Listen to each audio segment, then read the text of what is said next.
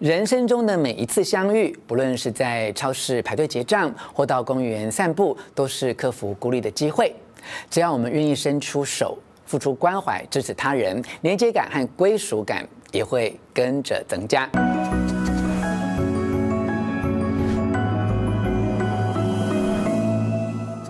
我是吴若权，欢迎你来到幸福书房。邀请透过 YouTube 收看幸福书房，但还没有订阅的书友，呃，按下订阅的按钮，开启铃铛通知，免费订阅我的频道。同时，欢迎默默 TV 以及 MyVideo 的观众加入吴若权幸福书房。在开始跟你聊天之前哦，先讲一个我亲身经验的故事。有一天啊，我在住家附近啊租用公共自行车 U-Bike，呃，租到一台哦座椅高度很难调整的自行车，螺丝被锁得很紧。正好旁边有个陌生人看到，立刻主动过来帮忙调整到适合我骑乘的高度，并且确认椅子没有问题，他才离开。这个经验哦，让我觉得好幸运啊。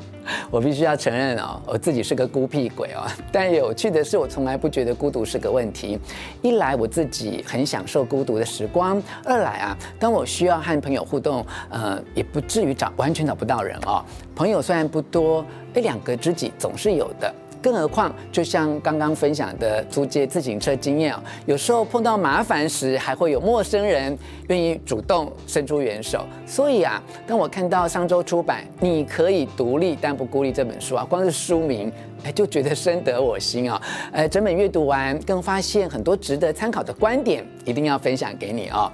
诶，如果你要问我，诶，独立和孤立有什么差别哦？我认为最关键的不同是，独立的人虽然常常处于自己一个人的状态，但其实哦，人保有和他人之间的连结，但可以视情况决定要不要开通。啊，孤立可真的就是四面楚歌，呃，孤立无援，主观的认定自己需要帮忙时，完全没有可以连接的管道。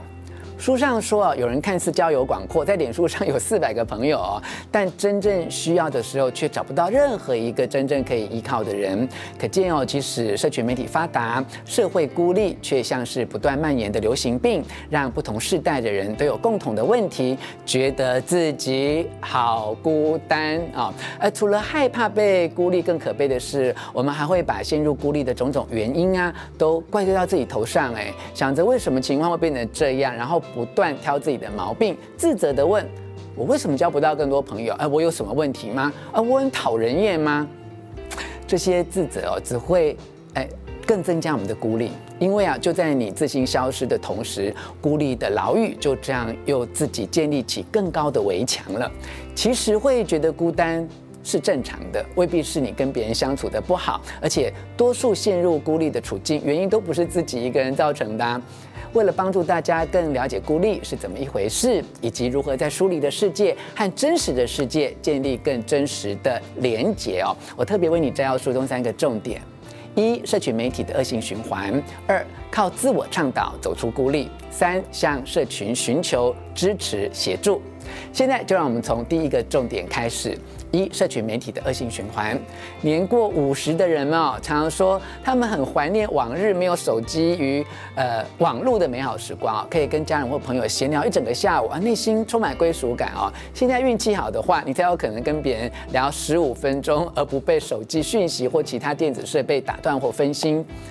那如果真的是这样的话，到底要怎样去找到彼此的归属感呢？也许哦，就像那句成语说的“成也萧何，败也萧何”，有关人际关系变得疏离的问题，都是跟网络社群有关。根据研究调查结果显示哦，网络社群媒体确实会影响我们面对面说话的时间与意愿哦。如果我们为了追求和他人的连结，过度依赖网络社群，最后，将导致我们失去一些重要的沟通能力，尤其有是在讨论更重要的主题时，沟通会变得很困难。但如果倒反过来，我们可以重新学习，适当的利用社群媒体和网络，找到真实与虚拟之间的平衡点，呃，将会有助于我们加强和别人关系的紧密度，也让彼此有更多实际交流。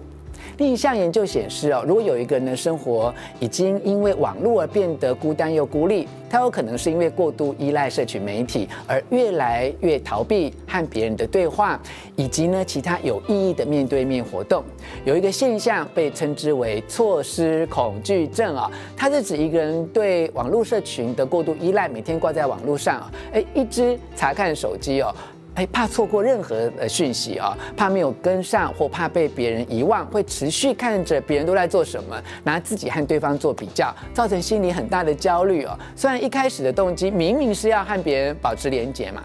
最后却因为社交焦虑而让自己变得孤立，这呃就是不可忽略的恶性循环啦。如果你也观察到自己家人或身边的朋友已经有这个现象，先不用太担心，以免陷入更深的焦虑啊！哎，我们稍后在分享第三个重点时，会提供解决这个问题的建议方案。先来看看第二个重点是，靠自我倡导走出孤立。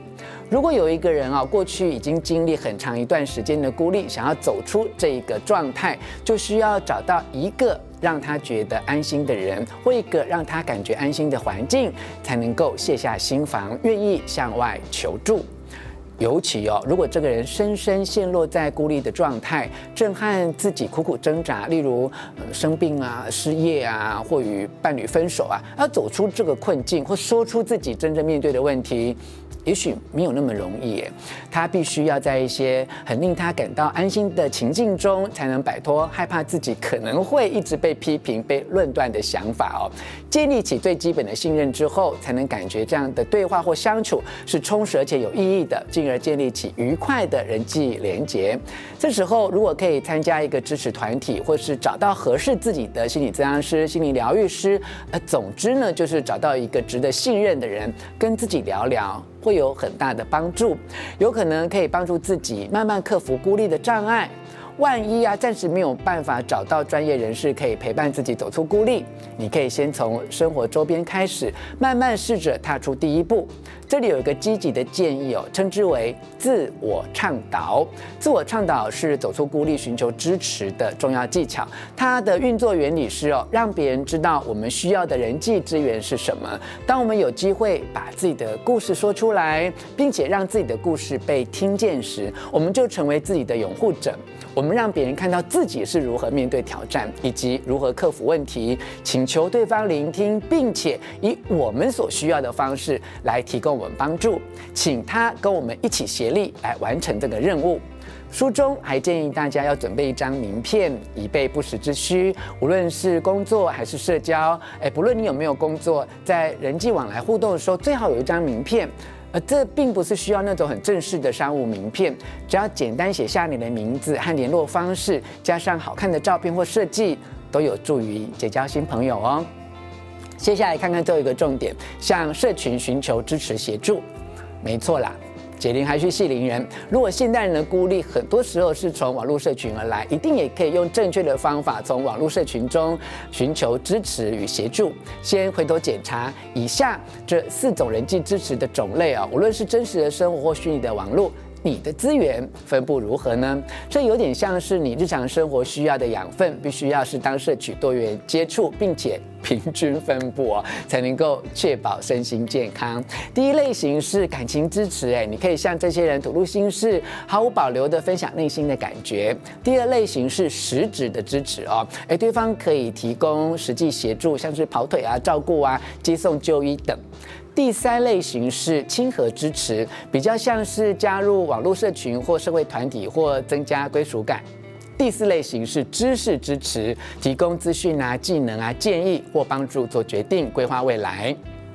这四种类型的朋友啊，当然不会都集中在同一个人或同一个领域，所以要建议你广泛交友，并且呢，要从给予帮助和接受帮助开始，才能够创造出有自尊、有自信的互助关系。虽然我真的很孤僻，朋友的数量很少。但看完书中的这几个分类啊，我仔细盘点一下，发现在不同的类别中，我都有一两位可以支持自己的朋友，可以说是哎非常幸运呢。人生中的每一次相遇，不论是在超市排队结账，或到公园散步，都是克服孤立的机会。只要我们愿意伸出手，付出关怀，支持他人，连接感和归属感也会跟着增加。练习主动对别人表达关心，就可以让自己摆脱孤立。就像有时候啊，哎，我们觉得自己啊，简直就是个隐形人。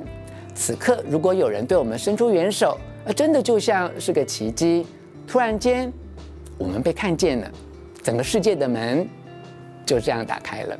以上跟你的分享的是由商周出版，你可以独立但不孤立。我所为你摘要的重点，希望你喜欢我为你录制的影片。欢迎你留下意见或提出问题，并且和我分享你是不是对于如何呃的孤独和孤立有更清楚的认识哦，并且开始有意愿为自己去创造更多的连结。欢迎你留言跟大家一起讨论哦。吴若权幸福书房每个星期日晚上九点在 YouTube 推出最新的影片。如果你觉得这次的内容对你有帮助，请帮我分享给你的亲友，这就是我最需要的支持哦。幸福书房，我们下次再见。